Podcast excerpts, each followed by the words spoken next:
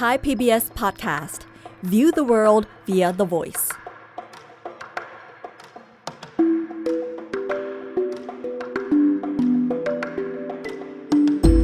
อาเซียนไอส์เปิดมุมมองใหม่ผ่านเรื่องลึกแต่ไม่ลับของผู้คน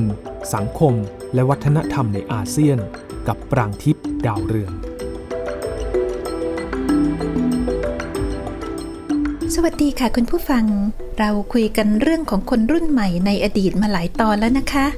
วันนี้รายการอาเซียนไอส์ในไทย PBS Podcast กับดิฉันปรางทิพย์ดาวเรือง จะพาคุณผู้ฟังไปรู้จักกับคนรุ่นใหม่ในยุคปัจจุบัน ในภูมิภาคเอเชียตะวันออกเฉียงใต้ของเรานะคะ โดยเฉพาะอย่างยิ่งในประเทศเพื่อนบ้านของเรา ดูซิว่าเขากำลังอยู่ในสถานการณ์อะไร แล้วก็กำลังทำอะไรกันอยู่ค่ะ เราพูดถึงคนรุ่นใหม่เนี่ย โดยทั่วๆไปแล้วก็มักจะหมายถึงคนรุ่นที่เรียกว่ามิเลเนียลที่เกิดระหว่างปี 2523 กับ 2539 แล้วก็อีกรุ่นหนึ่งที่เรียกว่า Generation C หรือว่า Generation Z อะนะคะ พวกเขาเกิดระหว่างพศ 2540 กับ 2555 ตัวเลขเมื่อปีที่แล้วเนี่ยที่อยู่บนฐานของการสำรวจของสหประชาชาติชิ้นหนึ่ง บอกไว้คร่าวๆอย่างนี้นะคะว่า คนรุ่นมิเลเนียลในโลกนี้มีอยู่ทั้งหมดราวๆ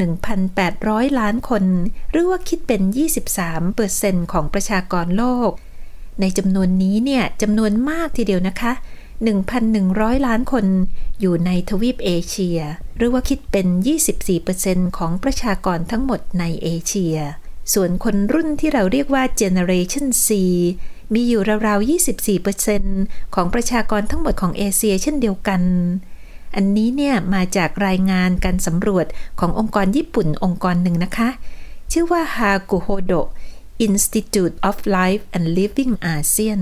ก็มีการสำรวจมากมายในอาเซียนนะคะ เกี่ยวกับคนรุ่นใหม่ทั้งสองรุ่นนี้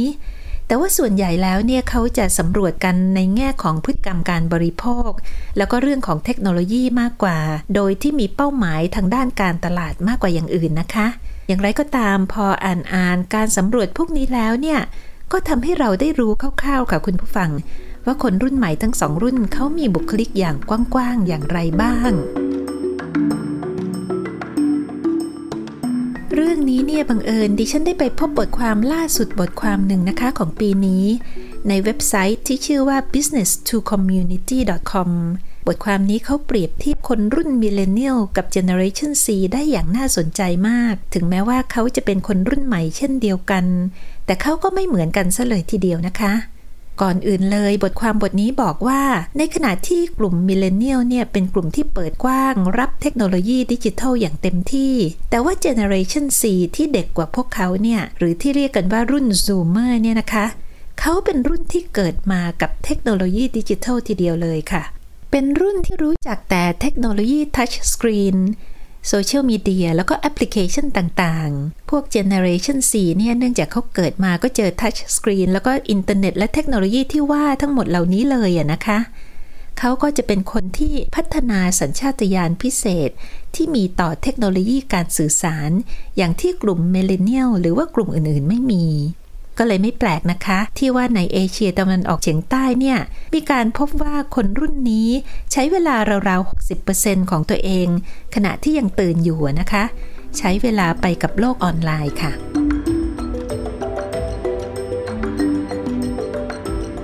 คุณสมบัติที่ต่างกันอีกข้อหนึ่งก็คือว่า ในขณะที่เทคโนโลยีอินเทอร์เน็ตเนี่ยทำให้คนรุ่น Millennial เป็นกลุ่มที่เรียกได้ว่าเป็นคนรุ่น global หรือว่ารุ่นที่เชื่อมต่อกับโลกกว้าง อย่างกว้างขวางรุ่นแรกเลยนะคะ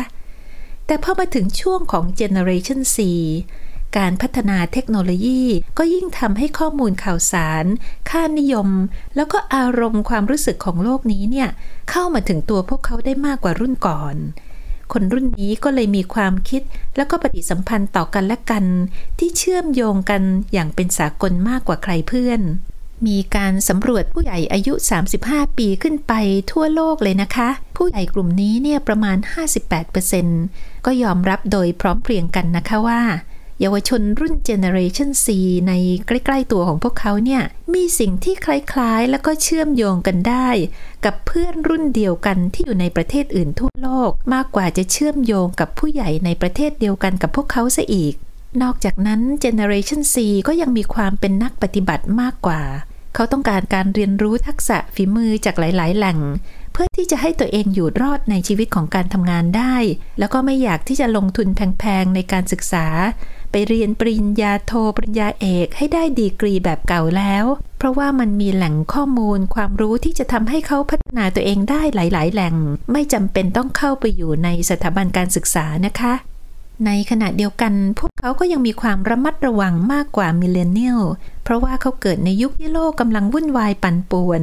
ไม่ว่าจะเป็นเรื่องโลกร้อน เรื่องการเมือง เรื่องโรคภัยไข้เจ็บต่างๆ แล้วก็มีการวางแผนด้านการเงินตั้งแต่ยังอายุน้อยๆ วางแผนมากกว่าคนรุ่นก่อนๆทุกรุ่นเลย มีบางคนของ Generation 4เนี่ยเริ่มต้นลงทุนตั้งแต่อายุยังน้อยนะคะแล้วบางคนก็เข้าสู่ตลาดงานตั้งแต่อายุยังน้อยเช่นเดียวกัน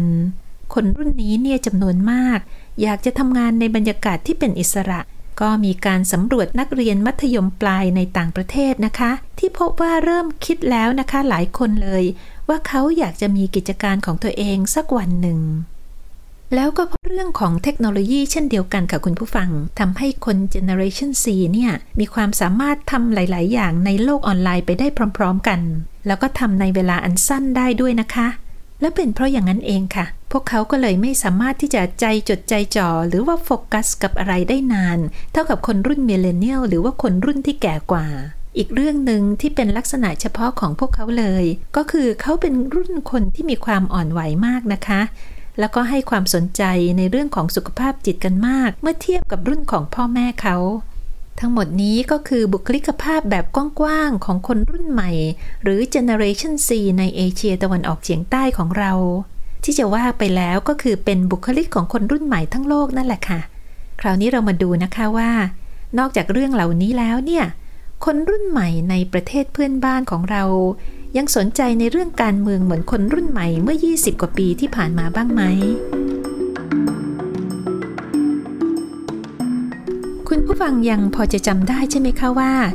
ช่วงก่อนที่โควิด -19 จะระบาดเพียงนิดเดียว คือในปี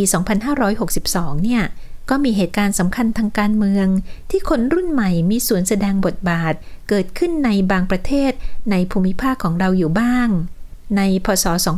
2562 ประเทศอินโดนีเซียมีการเลือกตั้งทั่วไป ครั้งใหญ่เลยนะคะ เลือกตั้งทุกๆระดับไปจนกระทั่งถึงเลือกตั้งประธานาธิบดี ในครั้งนั้นเนี่ย เกือบครึ่งหนึ่งของผู้ที่มีสิทธิออกเสียงเลือกตั้ง เป็นคนรุ่นใหม่ที่มีอายุระหว่าง 17 ถึง 35 ปีค่ะ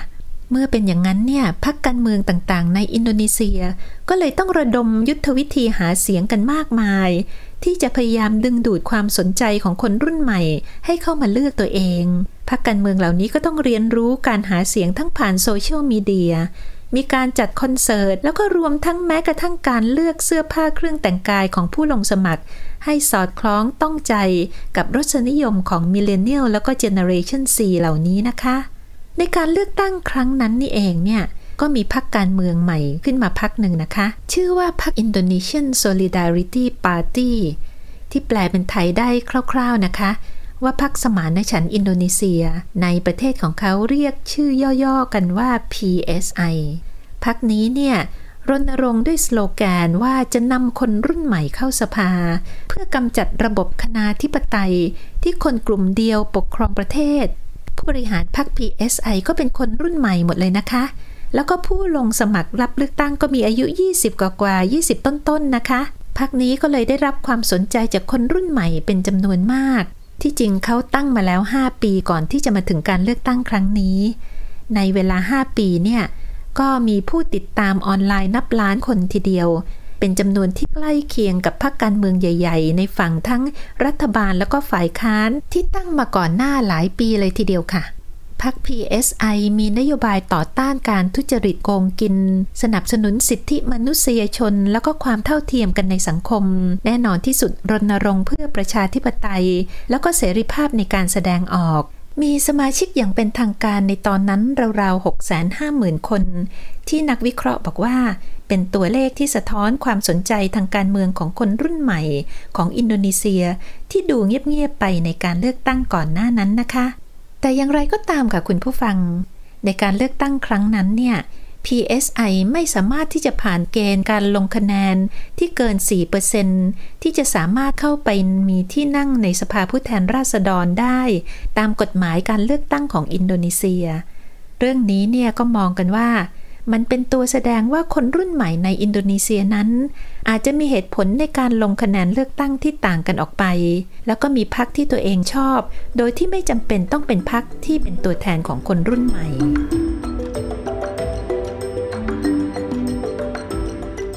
การเลือกตั้งในประเทศอินโดนีเซียกำลังจะมาถึงอีกแล้วในปี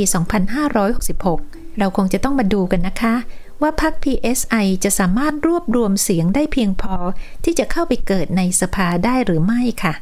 คราวนี้มีพรรคของคนรุ่นใหม่ในประเทศเพื่อนบ้านอีกประเทศหนึ่งค่ะคุณผู้ฟัง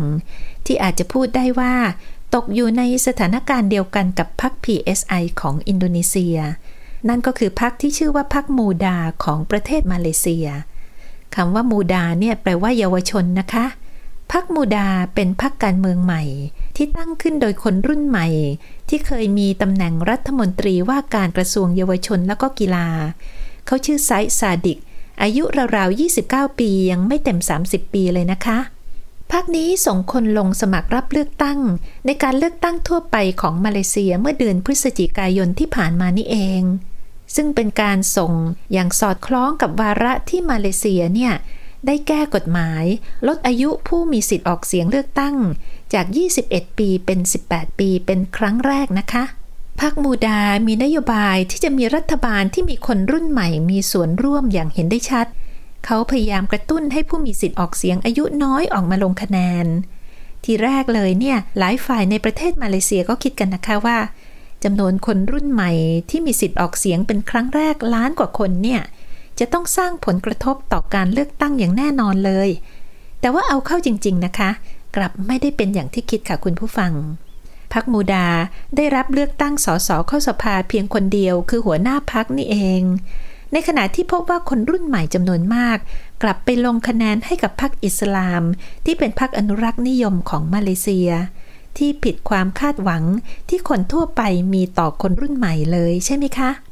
เรื่องนี้ที่ฉันก็คิดว่าอาจจะเป็นเครื่องสอนใจของนักสังเกตการทางการเมืองนะคะ ว่าจำเป็นที่จะต้องไม่ด่วนสรุปว่าคนรุ่นใหม่ จะมีบทบาททางการเมืองเป็นอย่างนู้นอย่างนี้ เพราะว่าอาจจะทำให้เราคาดผิดกันได้ค่ะ คนรุ่นใหม่ในแต่ละประเทศเนี่ยเขาก็อยู่ในบริบททางสังคมเศรษฐกิจแล้วก็การเมืองที่ต่างกันออกไป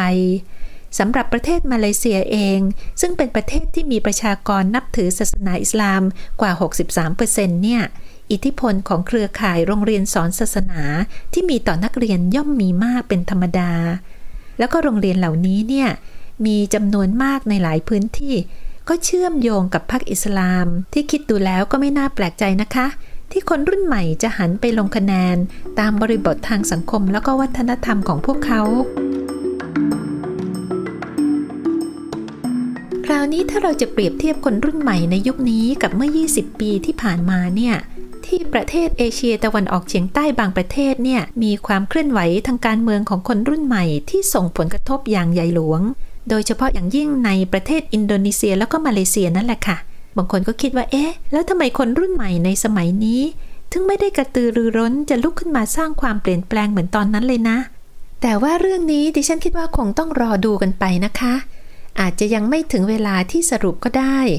ก่อนอื่นเลย ถ้าจะเปรียบเทียบกัน ดิฉันคิดว่าคนรุ่นใหม่ในปัจจุบันเนี่ยยังไม่ได้มีโอกาสที่จะเรียนรู้การเมือง นอกโลกออนไลน์เท่าไรนัก ตามแบบที่คนรุ่นก่อนเขาได้รับกันนะคะ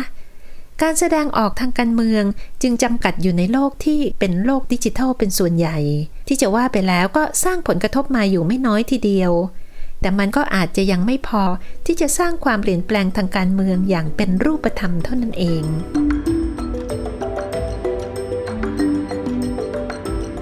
เมื่อ 20 ปีที่แล้ววิธีการต่อสู้ทางการเมืองของคนรุ่นใหม่ ยกตัวอย่างเช่นในอินโดนีเซียเนี่ย เขาระดมคนออกมานอกท้องถนนเป็นล้านล้านคน อย่างต่อเนื่องทีเดียวเป็นปีเลยนะคะ มีการตั้งองค์กรอิสระทั้งใต้ดินและก็บนดิน เด็กๆออกจากบ้านไปกินนอนร่วมกัน คนรุ่นใหม่ร่วมเป็นร่วมตายกันต่อสู้จนได้รับชัยชนะสำหรับมาเลเซียเมื่อ 20 กว่าปีที่แล้วก็คล้ายๆกันนะคะ ถึงแม้ว่าจะไม่สามารถระดมคนได้ถึงล้าน แต่ก็ในช่วงพีคๆเนี่ยอาจจะถึงหมื่นแล้วก็แสน การระดมคนเหล่านี้ออกมา ต่อเนื่องกันเป็นเวลา 20 ปีนะคะ คนรุ่นใหม่ในยุคนั้นก็กลายเป็นคนรุ่นกลางคนที่ยังไม่ทิ้งการแสดงความเห็นทางการเมืองไปไหน มื่อเราหันมามองคนรุ่นใหม่ในยุคนี้เนี่ย ก็ต้องเห็นใจนะคะว่าในช่วง 3-4 ปีที่ผ่านมา คนรุ่นใหม่ทำอะไรไม่ค่อยจะได้เลย เพราะทั้งมีเหตุการณ์โควิด -19 ออกจากบ้านไม่ได้ มีปัญหาเศรษฐกิจ มีปัญหาที่จะต้องเรียนออนไลน์ ตกงานแล้วก็ปัญหาอื่น ๆ สารพัดดังนั้นเนี่ยการเรียนรู้ทางการเมืองบนท้องถนนของคนรุ่นใหม่ในยุคนี้ ยังไม่ได้เกิดขึ้นนะคะ พวกเขามีความเชื่อมโยงกันเองทางออนไลน์อย่างต่อเนื่อง แต่ก็ยังไม่ได้เชื่อมโยงกับประชาชนทั้งหมดอย่างลึกซึ้ง ในหลายประเทศนะคะ ถ้าจะพูดให้ยุติธรรมเนี่ย หากว่าคนรุ่นเก่าใช้เวลา 20 ปี ถึงจะสามารถเปลี่ยนแปลงทางการเมืองได้ คนรุ่นใหม่ในยุคนี้ก็คงต้องใช้ความอดทนพอๆกันไปอีกพักใหญ่ทีเดียวค่ะ แต่ว่าคุณผู้ฟังคะ ยังมีคนรุ่นใหม่อยู่ประเทศหนึ่งนะคะ ที่เขาได้ลงมือต่อสู้กัน ทั้งในโลกออนไลน์แล้วก็โลกออฟไลน์ เวลานี้เขายังอยู่ในภาวะที่เสี่ยงอันตรายอย่างสูง ได้รับความเห็นอกเห็นใจไปทั่วโลก เขาเป็นประเทศเพื่อนบ้านที่เรารู้จักดี นั่นก็คือประเทศเมียนมาค่ะ อาจจะจำกันได้นะคะว่าในเดือนกุมภาพันธ์ปีที่แล้วเนี่ยคือพศ 2564 นี่เอง ประเทศเมียนมาได้เกิดรัฐประหารที่นำโดยพลเอกมินอองไลขึ้น เป็นการรัฐประหารที่ปิดฉาก 10 ปีของประชาธิปไตยที่มาจากการเลือกตั้ง ผู้นำประเทศในตอนนั้นก็คือนางองซานซูจี แล้วก็ประธานาธิบดีวินมิน ผู้นำรัฐบาล ถูกจับกลุ่มตัวทันที และเวลานี้ก็ยังถูกดำเนินข้อหาอยู่นะคะเพียงสองวันหลังจากการรัฐประหารเนี่ย ก็มีการประท้วงกันทั่วประเทศเลย คุณผู้ฟังอาจจะจำภาพชาวเมียนมา ออกมาเคาะหม้อเคาะไหไล่ความวิบัติจากการรัฐประหารทั่วประเทศได้นะคะ นอกจากนั้นเนี่ยประชาชนชาวเมียนมา ก็มีการหยุดงานประท้วงใหญ่ ที่เรียกกันในเมียนมาว่า CDM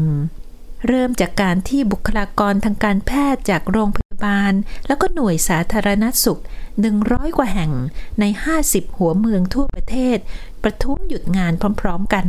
ตามมาด้วยการหยุดงานของกลุ่มคนจำนวนมากทีเดียว ไม่ว่าจะเป็นสหภาพแรงงาน ครู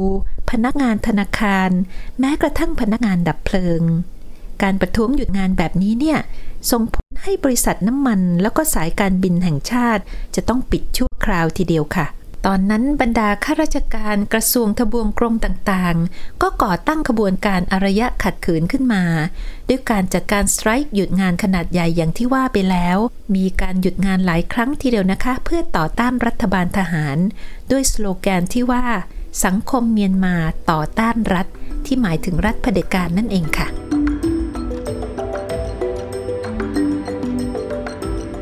ขบวนการอารยะขัดขืนของเขาใหญ่มากนะคะ มีการจัดตั้งเขตกึ่งอิสระที่การบริหารจัดการของตัวเองขึ้นในหลายชุมชน แล้วก็ลงลึกถึงในระดับของหมู่บ้านทีเดียว ที่เป็นเหมือนกับการบริหารประเทศที่คู่ขนานไปกับการบริหารของรัฐบาลด้วยค่ะขบวนการต่อต้านรัฐบาลทหารในเมียนมา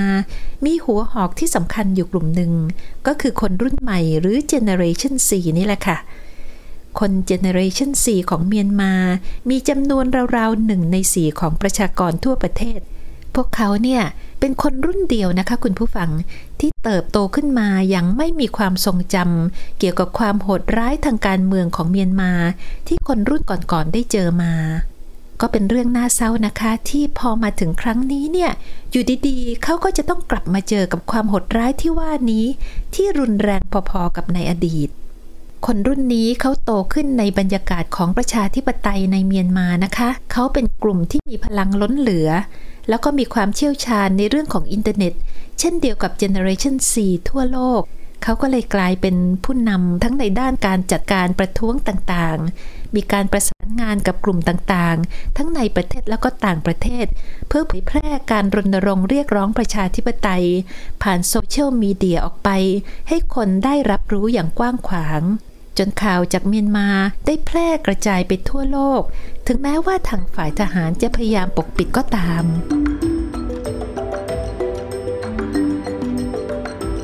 ตั้งแต่สัปดาห์แรก ๆ หลังจากการรัฐประหารเลยนะคะ คนรุ่นใหม่เหล่านี้ก็มีการจัดการประท้วง มีการรณรงค์ผ่านอินเทอร์เน็ต จะเห็นได้ว่าแผ่นป้ายประท้วงต่างๆ เนี่ย มีการเขียนเป็นภาษาอังกฤษอย่างมาก สะท้อนบทบาทของคนรุ่นนี้ที่ต้องการสื่อสารกับนานาประเทศ จน Generation C ในเมียนมา ประสบความสำเร็จในการเป็นกระบอกเสียงของสังคมเมียนมา ที่พูดกับชาวโลกจนกระทั่งถึงทุกวันนี้ เรียกร้องให้นานาชาติ ช่วยสนับสนุนการต่อสู้ของพวกเขาด้วย เนื่องจากเขาเป็นคนรุ่นใหม่นะคะ เขาก็เลยมีลูกเล่นอยู่มากมายในการประท้วงในช่วงแรก เช่นมีการเรียกร้อง ให้คนเมียนมาหยุดกิจกรรมที่กำลังทำอยู่หนึ่งวัน แล้วก็ออกมาประท้วงกันเป็นต้น เราก็เลยได้เห็นภาพคู่แต่งงานในชุดแต่งงาน ออกมายืนถือป้ายประท้วง ที่เขียนเอาไว้ว่า เราเนี่ยรองานแต่งงานได้ แต่ในเรื่องของการต่อสู้เราสองคนรอไม่ได้ มีหนุ่มสาวหลายคนออกมาประท้วงแล้วก็มีป้ายข้อความส่วนตัวของตัวเองออกมาด้วย บางคนเขียนเอาไว้ว่าวันนี้เนี่ยผมเลิกนัดแฟนเอาไว้ เพราะจะต้องออกมาประท้วง แล้วก็มีภาพเด็กสาวกลุ่มหนึ่งนะคะ ใส่ชุดนอนออกมานอนประท้วงในที่ประท้วงนะคะ แล้วก็มือถือป้ายเขียนเอาไว้ว่า พวกเราต้องนอน เพราะเราไม่มีอนาคต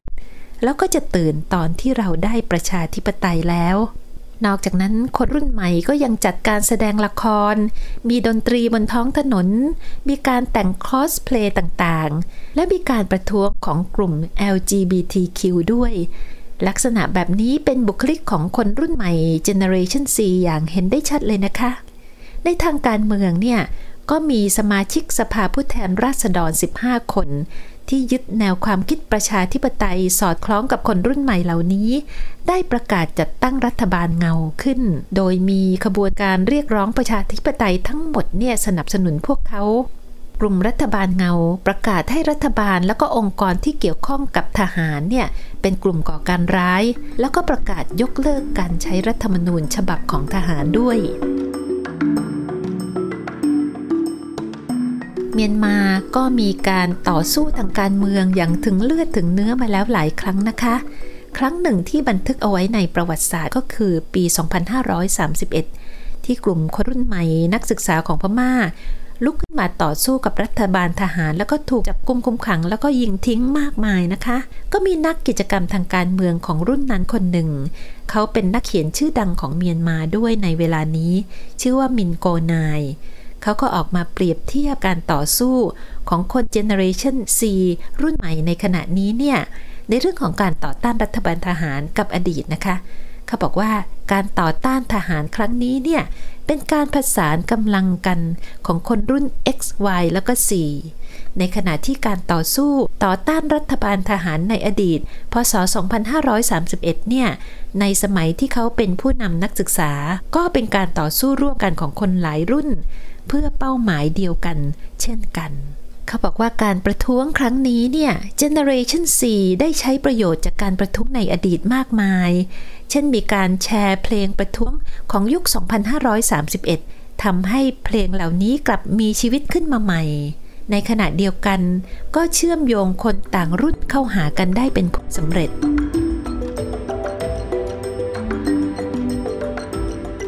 คนรุ่นใหม่ในเมียนมา ประสบความสำเร็จในการเรียนรู้เรื่องเทคนิคของการประท้วงจากคนรุ่นก่อนๆ ที่ผ่านประสบการณ์ในปี 2531 มาแล้ว พวกเขาเนี่ยด้วยสถานการณ์ทางการเมืองทำให้ต้องออกจากพื้นที่ปลอดภัย ก็คือบ้านของเขาแล้วก็พื้นที่ในโลกออนไลน์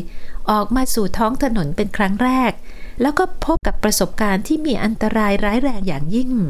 เมื่อสถานการณ์รุนแรงขึ้น ฝ่ายกองทัพก็จัดการปราบปรามอย่างหนักนะคะคุณผู้ฟัง ตัวเลขเมื่อเดือนมิถุนายนที่ผ่านมานี่เอง ก็ประเมินว่าตั้งแต่การรัฐประหารเกิดขึ้นเนี่ย มีผู้ประท้วงชาวเมียนมาอย่างน้อย 2,000 คน ถูกฆ่าตาย แล้วก็ประมาณ 14,000 คนถูกจับ ในขณะที่อีกประมาณ 700,000 คนเนี่ยถูกผลักดันโยกย้ายให้ออกจากที่อยู่อาศัย โดยรัฐบาลทหาร ตอนนี้การประท้วงโดยสันติที่เริ่มต้นโดยคนรุ่นใหม่ก็กลายเป็นสงครามไปแล้วนะคะ โดยกองกำลังชนกลุ่มน้อยนานาชนิดตามชายแดนของเมียนมา ก็ประกาศจับอาวุธต่อสู้